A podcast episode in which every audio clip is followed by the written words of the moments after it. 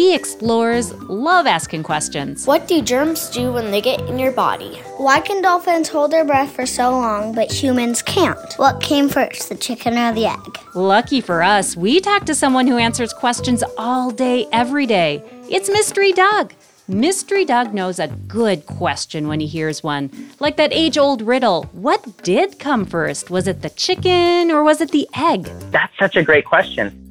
Explorers ask great questions, and Mystery Doug answers today on Explorers Club. Club. Mystery Doug, thanks for joining us on the Explorers Club podcast. Hi, Kate. Thanks for having me on. So, kids have been hearing a lot about germs lately, and you recently Yeah. released a video on how to fight germs. Can you give us some tips on what's going on with those germs? What we talked about was the idea that germs aren't just something that magically uh, gets you sick just by being near them. They're very small, they're microscopically small, and they have to get in your body a certain way. And a lot of the germs that make us sick, um, they don't they don't get into your body through your skin. They can only get into your body through openings in your body, especially your eyes, your nose, your mouth. And so this is why you hear a lot more of don't touch your face. And that's the logic behind that.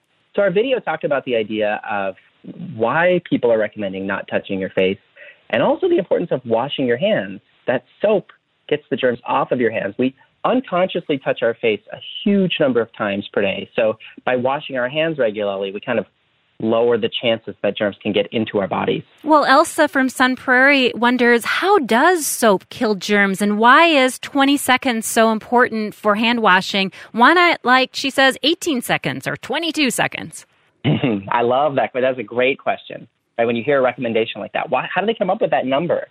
One thing that's so interesting about the coronavirus is um, normally I would tell people what's interesting about soap is that it doesn't kill the germs. The soap actually, most of the time, it helps spread the water around your hands so that the germs get washed off of your hands.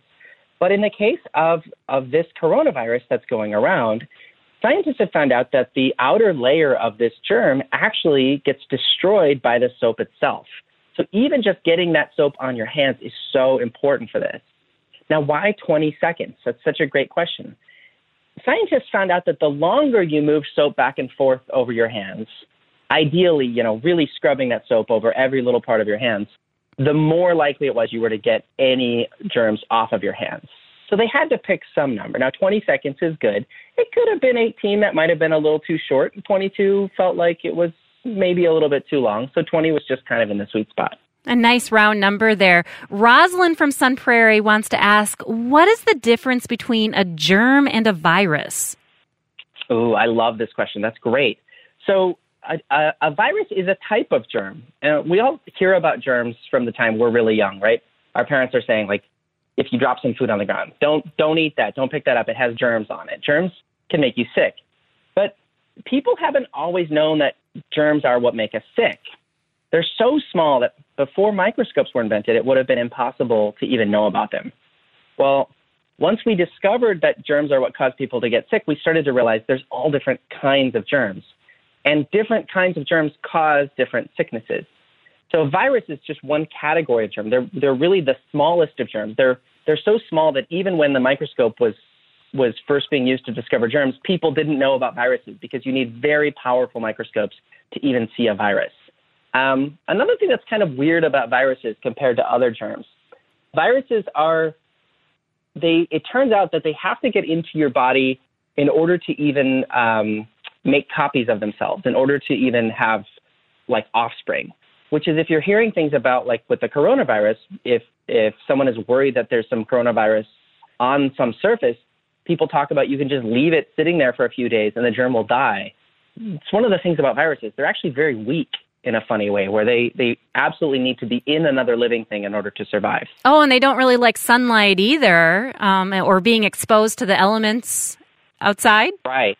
Exactly. Exactly.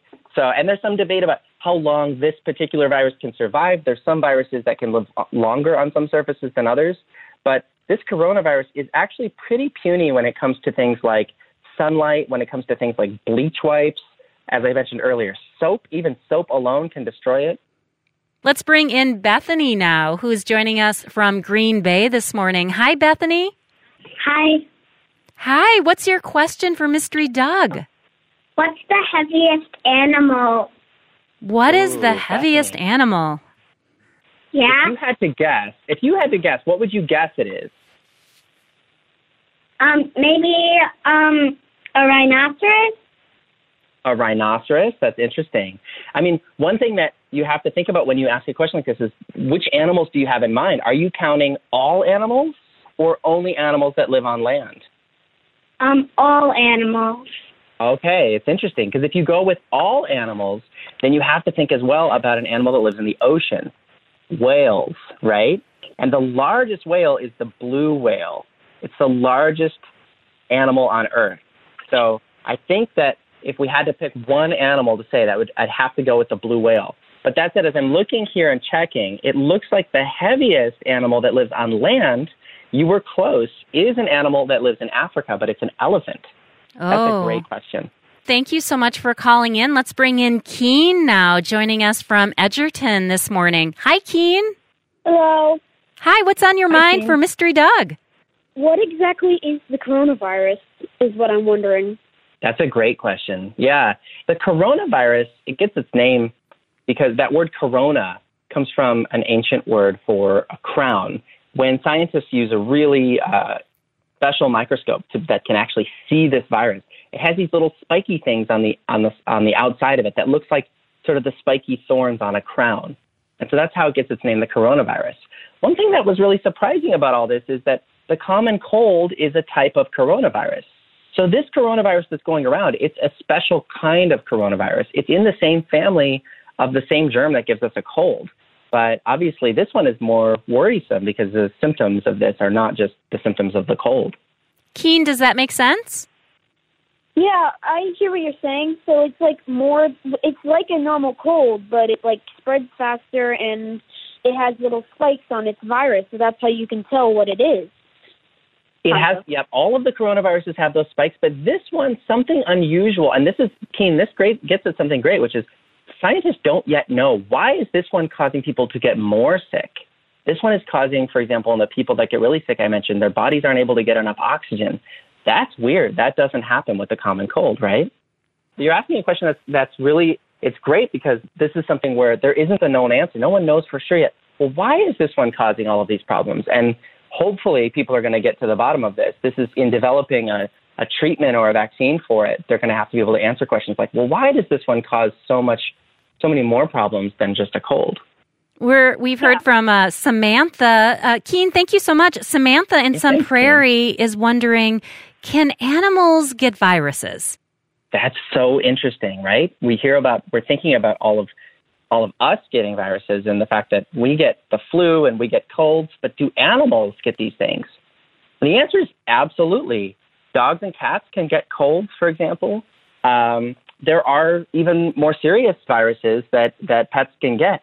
And one thing I thought was really interesting, and I don't, I don't want this to be scary because you, your pets are safe, but the um, in the 1970s, there was even a virus that was um, got, caused a lot of dogs to get really sick, and that was spreading around, kind of like the coronavirus is causing people to get sick. So there was a pandemic for dogs that happened in the 1970s. But yeah, animals absolutely can get them, and you know the one the one good thing in some of this is that often when animals have a virus, it's only a virus that affects that type of animal. It's more unusual for a virus to jump from one animal to another, although that can happen. And it's thought that with this type of coronavirus that's going on around, it might be one of those that jumped from an animal to human beings. This question comes from a kid I know very well. My Oliver in Madison wants to know Hey, Mystery Doug, how did the coronavirus start anyway? Yeah, that's so interesting. A lot of people are wondering about this. And the the honest answer, I think, is that nobody knows for sure. There's been a lot of guessing about it. Um, it does seem to be when scientists have been looking at it closely under a microscope. It does seem like it it's a natural virus. So there's been some concern: did, did was this a virus that maybe people invented or created? And it, there doesn't seem to be any reason to think that it was one that has been going around in nature. but nobody knows exactly where it was from. There's some thought that it might have come from an animal, like, for example, a type of bat. Apparently, a lot of bats do have lots of viruses that they don't hurt the bats, but when they jump from bats to other animals, they can hurt those animals. We still don't know for sure if that's what happened here. That's one of those things where scientists who are working right now, you know, waking up even this morning and going to work to work on trying to find a treatment for this, they're going to want to find answers to questions like that. Well, let's take another call. Pia Bella is joining us from Madison. Hi, Pia Bella. What's your question for Mystery Doug? What do germs do when they get inside of your body? Oh, how do they make themselves Oh, at wow. home? Yeah. What do they do? Right. That's a that's a great question. You know what surprises me about this, Pia Bella, is it doesn't take a very much of a germ to get into your body before it makes you sick. What happens is scientists found out once it once a germ gets into your body, it starts to make copies of itself, and then there's a lot more of those germs in your body. The more and more of them there are, your body starts to try to attack them. Now, usually your body succeeds. Eventually, your body winds up attacking all of those and, and fighting them off, and your body wins. But as it's doing that, that causes a lot of the things that what is what we call a sickness, right? So when you get a fever, when your muscles are aching, when you're coughing and sneezing, all of those things are things your body is trying to do to get the virus out of your body and to fight against it. Pia Bella, thank you so much for, for calling in. We have Kaja in Sun Prairie wondering, Mystery Doug, why did you want to be a scientist? Hmm. That's a great question. Thank you for asking that. Um, I chose to be a science educator because a lot of these things scientists have found out. They know so many things now that it's oh, it's its own job to just figure out how to make that simpler and how to make that something that everyone can understand. And so I was really drawn to that. Um, and the other thing about it is now, if you want to be a scientist, very often it's important that you choose one part of science and get really good at that. So, for example, my wife, who's a research scientist, she studies the brain, and not just the brain, but she studies how people remember things. Um, and for me, I just knew from from the time I was young, I loved so many different parts of science. I like living things, I like space, I like rocks, and so one of the job opportunities that's available there is to work in the realm of science education or science explaining. So that's what drew me to that. Thank Well, you didn't have to do so much choosing then. You didn't have to be so choosy. You could love everything. You can love everything that way. Lydia in Milwaukee emailed us with a question. She wants to know why are butterfly wings so delicate? Ooh, that's interesting. I don't know the answer to that. But I will say that um, it's really interesting to look at them under a microscope. So if you have a chance to do that, if you can search with your parent online and look for images of butterfly wing under a microscope, one thing that surprises me when I see that is just how thin they are. They're just so, so thin. So my guess would be that the, the fact that they're so fragile has something to do with how thin they are, right? If you have like a very thin, if you imagine a piece of paper that's like um, tissue paper that's very thin like that, it's it's also very fragile, right? It rips very easily. It's a great question. Nevea wants to know how did people discover technology? Ooh, interesting. And um, it's funny because when you think about that, you, what well, what counts as technology, right? Like if Mhm. we're thinking of like our our iPads or our smartphones, right? But even before that, do we consider things like just um, simple machines, things with gears? Like even a bicycle is a form of technology. So the answer to that is, you know, we've been using technology now for, for like that for thousands of years. Um, we saw, if, if we look at at how human beings have been using technology, it's been in about the last 100 years, 150 years, where people have started to really make lots of things using um, mechanical parts, um, machines, factories. It's only been in 150 years or so that we've had big factories that can produce, you know, millions of things very quickly like that. Let's take another call. Margot is joining us from Madison. Hi, Margot. Hi. Hi, what's your question for Mystery Doug? My question is that what is the difference between dolphin and human lungs, and how does that affect when? How does that affect the uh, difference between how dolphins can hold their breath for longer? That's such a great question. So what's what's interesting about this is that dolphins are. I, I got to start by just telling you I don't know a lot about the the anatomy of dolphins, like their how their lungs work. Um, one thing I can tell you though is that as with dolphins, you might know being mammals, there's going to be a lot of similarities between dolphins and human beings. So, like us, they have two lungs. Um, and like us, all mammals have a muscle that's under our lungs that pushes air in and out of our lungs, our diaphragm. That's the part that, when that muscle, muscle has a spasm, that's what causes you to get hiccups. And so, even without knowing much about the anatomy of dolphins, just knowing that they're mammals, I can make a guess that dolphins probably get hiccups like we do as well. Um, but as far as what what allows them to hold their breath longer, it's a good question. I'm I don't know the answer for sure, but if I had to make a guess, I would say that there's probably something to do with the size of their lungs. They might have bigger lungs than we have. Um, and there could even be something with their body needing less oxygen than we need, although I'm not totally sure. But that's a great question, Margot. Margot, thank you so much for calling in. Let's bring in Maya now, joining us from Hartford. Hi, Maya. Hi. Um, if kids get the coronavirus, is as bad as um, parents? That's such a good question. I'm so glad you asked that because this has such a really, a really um, happy answer. One of the one of the things about this coronavirus that is maybe the if if we can say that there's one thing that's like good about it, it's been a relief certainly for all of the adults in your life is that kids don't seem to be affected by this virus the way that older people do. In fact, many kids seem to get it and then don't really have any problems at all from it. Now, some kids can still get sick, but it's just a huge relief that this virus that's going around that, that we can know that, that kids in our lives are safe. That's a great question. Thanks for asking that. Yeah, Maya, does that make you feel better about your about your own health? Yeah. Yeah. Well, you stay well. Thank you for calling in. We have uh, Mason who emailed, and Mason wants to know, Mystery Doug, how long do you think this coronavirus will last? Mason, that's such a good question. Everyone's wondering that question. Um, people are really hopeful, but the truth is nobody knows how long it will stick around. Um, it's likely that the virus will probably be here for a long time, just like the cold goes around and just like the flu goes around. But the good news with that is that, um, and part of why so many people are, are staying in their homes right now and staying safe in their homes, is that it's giving everyone time. It's giving time to scientists and and and um, inventors who are working on ways to treat the virus, new medicines to treat the virus, and most hopeful of all is for them to get a vaccine that can prevent people from ever getting the virus. So even if it does stick around, uh, it's not necessarily bad. It's just you know that as long as we have the ability to treat it.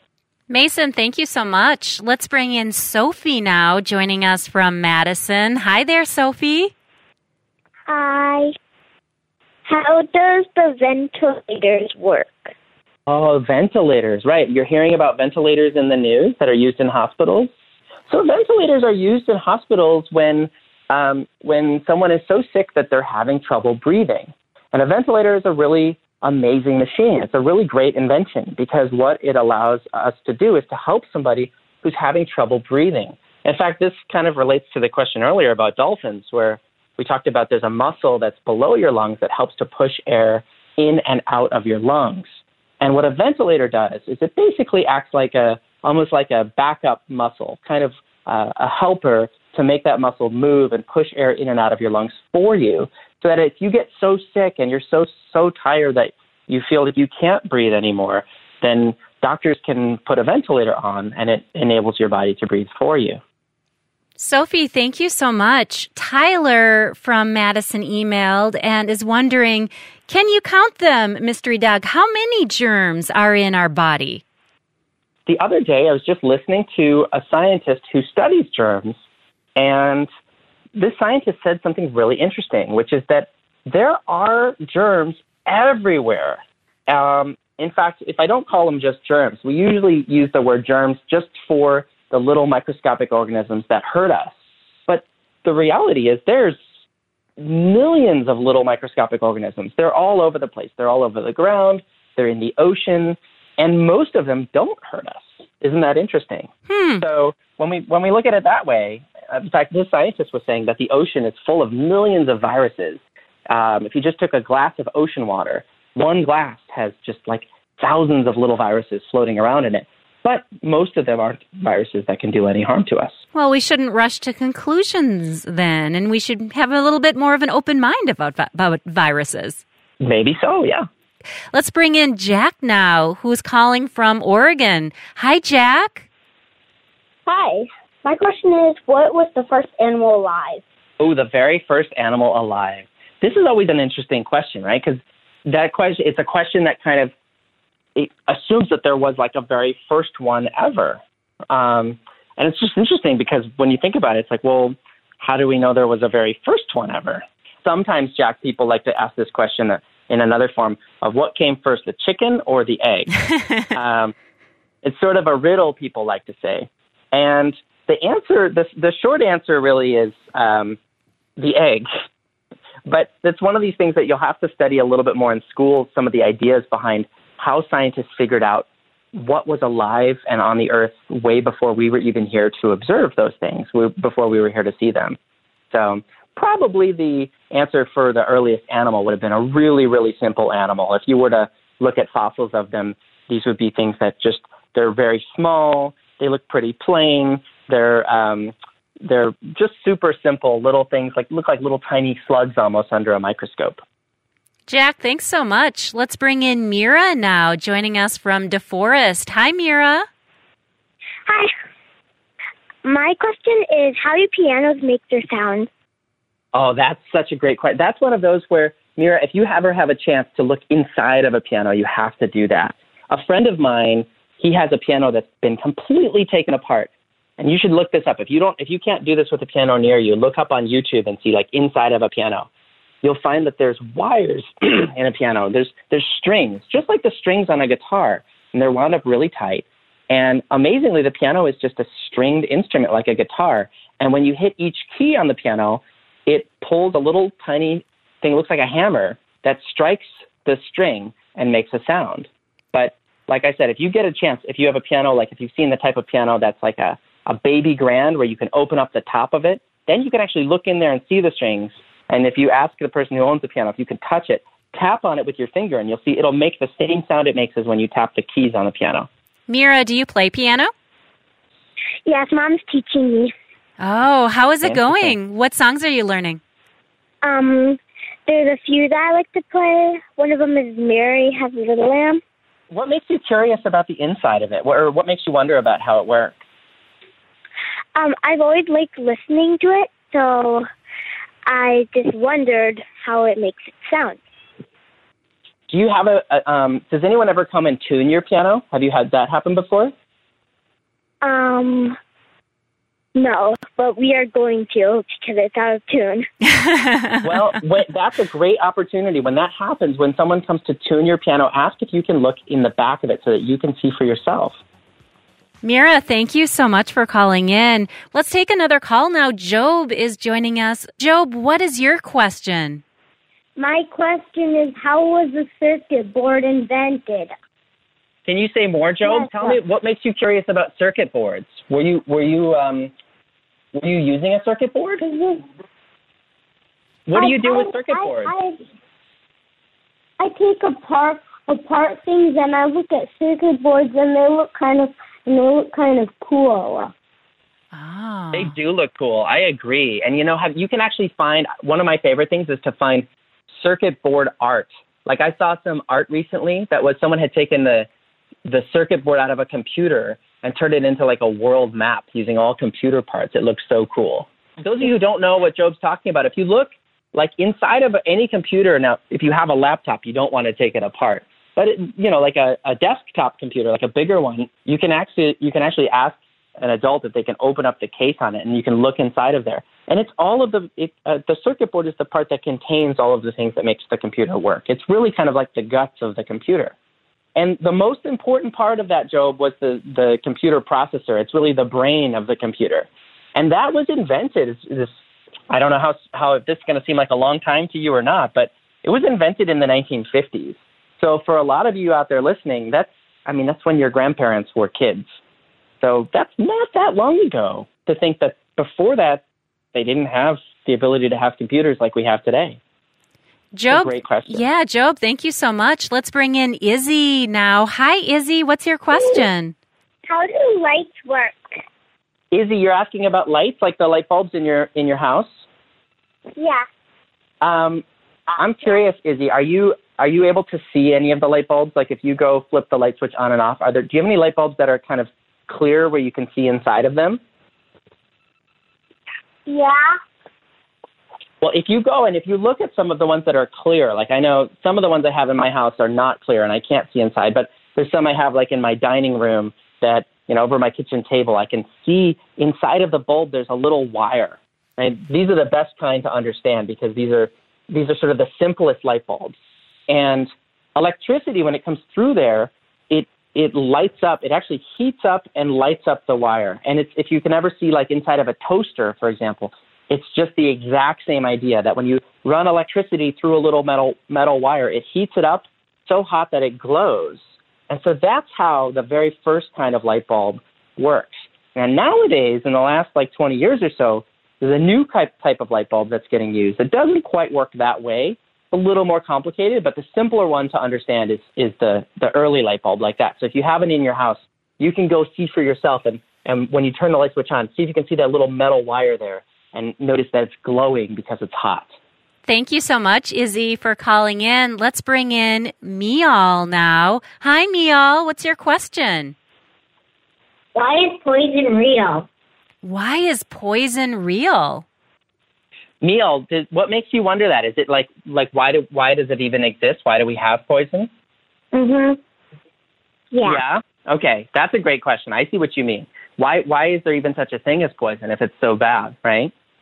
Well, so poison, there's so many different kinds of things that, that are that could be poisons. A poison would just be anything that if a living thing gets it in its body could harm it. Um, any kind of like usually liquid or substance of some kind. And there are poisons that are invented, but there are poisons that are just part of nature too. Like for example, the the venom in a poisonous in a venomous snake is a type of poison. When it gets into your body, if the snake bites, that's a that's an example of a natural poison. So there's poisons all around. Um, one one kind of funny way to look at this is poisons aren't all bad.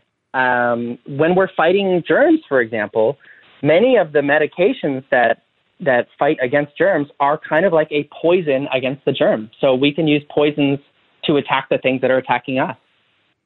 Miel, thank you so much. Let's bring in Silas now, who is joining us from Green Bay. Hi, Silas. Hi. Um, my question was like, how long does it take for a germ to destroy a whole cell? Silas, you said how long does it take for a germ to destroy a whole cell? Yeah. Yeah, right. So so so that's a really great question, Silas. It depends on the type of germ. Um, you know, if you're wondering this like about the coronavirus, for example, the coronavirus once it gets into a cell, it destroys it pretty quickly. Um, it actually goes inside the cell, and, and scientists have found out that it then it starts to use the cell to make copies of itself. Um, and given that you know someone can get a, a few of these little um, bits of a of a virus in their body, and then within a few days they can be they can be spreading that disease to other people. That means that it's getting inside of a lot of cells really quickly. So on the probably we're thinking about something on the order of just minutes for it to get inside of of some of those cells. But keep in mind these things are all so small, including even your cells, right? Those of you out there who don't know what Silas is talking about with cells, these are these little tiny circles that our whole body is made up of that are microscopically small. So we're talking really small, so it sounds scary to hear that it could just take minutes to do that, but these are something that are just really tiny. Well, Jay from Sun Prairie is wondering this question about dogs. Can dogs feel guilty? Hmm. It's interesting, and I have found out that this is a question that um, that people really disagree about the answer. You know, some people I know when I was growing up with my dogs, I would have told you I think definitely they can feel guilty. Have you ever seen your dog, for example, when they get yelled at for doing something bad? It seems like they look like they're doing something that, that, that looks like they feel guilt. But a lot of dog owners have been saying that we should be careful because um, it might be that we're just assuming because we feel guilt that dogs feel that way. And one thing we want to be really careful of with dogs is not to assume that they know all the things that we know, right? Because then it might affect how we behave toward the dog. So oh, we're projecting. Yeah. Exactly. Ah. So give, give your dog a break. Don't assume that it knows it did something bad, right?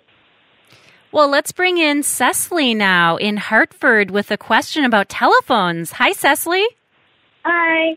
I was wondering how do telephones work? Cecily, that's so interesting, and it and it matters what kinds of telephones. This is going to be similar to the to the question earlier about a light bulb. I always recommend if you're curious about how some some kind of like complicated technology works, try to start with the simpler technology. Try to go back to like what were the very first ones because they're that's always kind of the, the starting idea and then things get more and more complicated. So if we talk about like a cell phone, which which is what I'm talking over right now, it works very differently from the very first telephones, more complicated.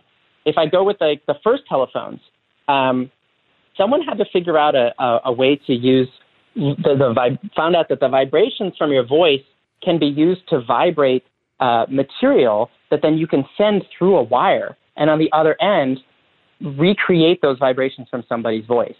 So basically, you're you're taking the vibrations from your voice and turning them into a, a little um, electrical signal that can go through a wire and and make vibrations on the other end that make an exact copy of the vibrations of your voice. Oh, Isn't wow. that That is cool. And Doug, we are out of time for all these great questions. Thank you so much for joining us. so fun. Thanks for having me. The Explorers Club is brought to you by Wisconsin Public Radio. I'm your host, Kate Archer Kent. This podcast was produced by Colleen Leahy and Brad Kohlberg. Carl Christensen wrote our music. Our executive producer is Molly Stentz.